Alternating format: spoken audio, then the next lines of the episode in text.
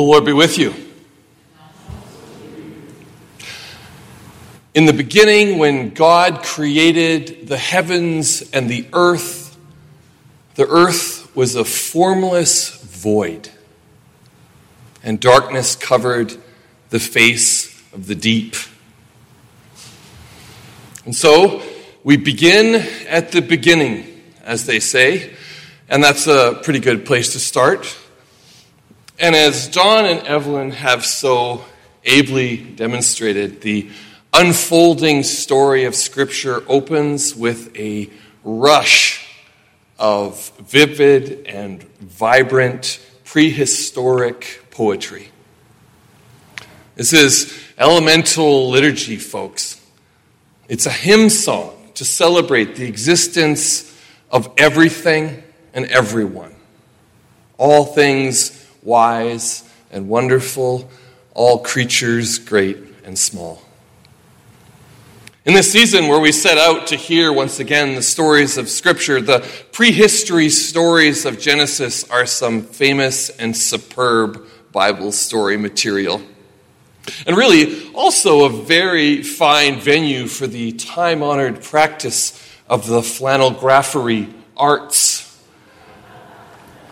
with a child's imagination, if you're lucky for a moment, a swatch of fuzzy, felty fabric contains the entirety of creation. This is the stuff of mystery and wonders. This is the story that holds all the other stories. If it was a movie, Scripture would begin with a wide shot the wide shot of a shapeless abyss, disordered and formless, void. This incomprehensible expanse of anti reality, anti matter, anti life. What is it? And there, in the midst of that place, in this void, we are introduced to the spirit of creation hovering over the deep. I don't know about you, but I am really, really excited about the upcoming launch of a thing called the James Webb Space Telescope. If you're joining us online, Evan is showing us a, a really sweet video to go with that. It's been delayed for a really long time, but it's scheduled to be launched on December 18th. And if you thought the Hubble Space Telescope brought us some amazing pictures, the James Webb promises to blow our minds. Let's make sure it gets off the ground. What's so great about the James Webb? Well, it's bigger and it's better, and it hovers at a distance from the Earth, and it is strategically dialed in to capture images from the very furthest reaches of our universe. We're hoping to get a glimpse of the first stars and galaxies, even. Astronomers want to show us images of the universe in its infancy. It's amazing, though, how we push forward in our view of creation. Time and again, we see its unfathomable vastness as we continue, and it continues to astonish and overwhelm us. Deep? Deep doesn't even begin to describe it. The mysteries of the universe abound. But just so we're clear, before we go too much further, I am not suggesting that we read Genesis as a scientific document. Far from it. This is a declaration of confidence in our Creator. The origin story for energy and matter and light and dark, the architect of the universe separating light from dark, the vital building blocks of reality, the astronomical bodies which form our solar system and beyond, sister moon and brother sun called into our service, water separated from dry land, an atmosphere that we breathe, earth under our feet. A planet teeming with life in all its variations, creatures called into being, populating the earth with every sort of shape. strangeness and beauty, tenacious and fragile. We need to call in David Attenborough to narrate this for us, I think. Or maybe we can hear the poet Gerard Manley Hopkins as he says, and marvels.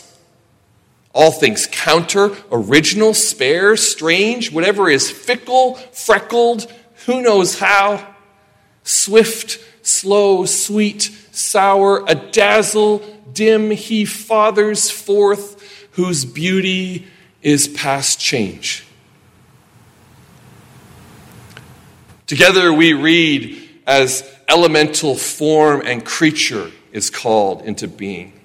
And time and again, in poetic rhythm, we repeat the refrain, and God saw that it was good. Our view of the goodness of creation is at the heart of every single theological consideration. Do you have a question about existence, or do you need an understanding of how to be a thoughtful, deliberate person? You want to be a person that thinks about things that matter? Do you aspire to live well? Do you hope to die well? Are there places on this planet that you celebrate and enjoy? Can you name humans or creatures or habitations that you hope to protect or care for? It's God's good world which calls to you. As Robert Capon so finely put it, why do we marry? Why do we take friends and lovers? Why do we give ourselves to music or painting or chemistry or cooking. It's out of the simple delight in the resident goodness of creation, of course. The opening words of Genesis assure us that this good world and its creator deeply loves this planet and its creatures. Considering the world that we live in, this is a grand and audacious claim. Now, I wrote a pretty long consideration of our world, and if we take the words of the theologian Karl Barth seriously, he recommends that we read our Bibles alongside our newspapers. And generally speaking, I'm on board with this. But considering where we are right now in the story of Scripture, let's be careful not to get ahead of ourselves. For today, let us abide for just a little while longer in the sustained meditation on the goodness of creation. Of course, Ryan told us already that in the year 2021 22 season of ministry here at First, we frame our services with the help of the narrative lectionary, which means 44 weeks of stories with the goal of presenting the breadth and variety of voices in Scripture. The curators of these readings have selected stories of hope and disappointment, suffering and redemption. And in each of those stories, we find our Creator working with the complexities of human beings, human life. And as it is with so many human complexities, the goodness of creation isn't exactly the first thing that springs to mind in many of these stories. These same scriptures, which assure us of God's good designs for creation, well, they do not flinch when they graphically tell of the heinous mess and sorrow called the human condition. And yet, through all of these stories, the goodness of creation and the investment of a loving creator is the backdrop. This is the sustained undertone. It's the conviction that the world is purposeful, meaningful, and drenched in the love of its Maker. We are not alone. We have not been abandoned. We are created for good things, holy human purposes as God's creatures.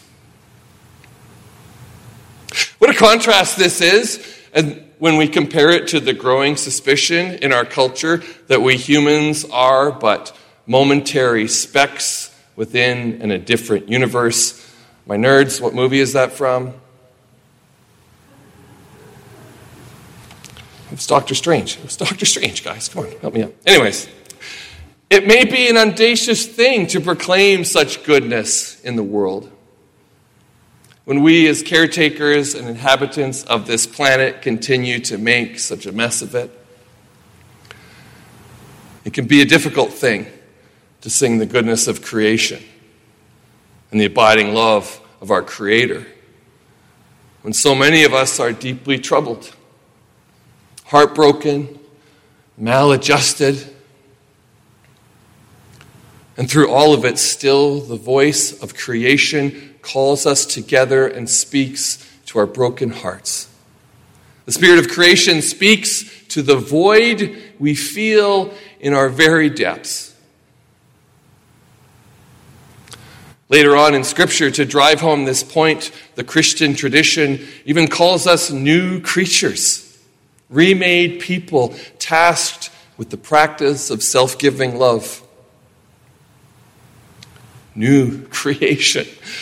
We ourselves, remade each new day, is a gift, and we are free to dream and act and truly live to love and tend to the little patch of creation where we find ourselves, to celebrate and care for the creatures we are blessed to share this planet with. Because we are made in the image of our Maker, the Creator, and we are inherently creative beings made for lives that give shape and flavor and variety to this world. Friends, as we dream and work and risk to live this way,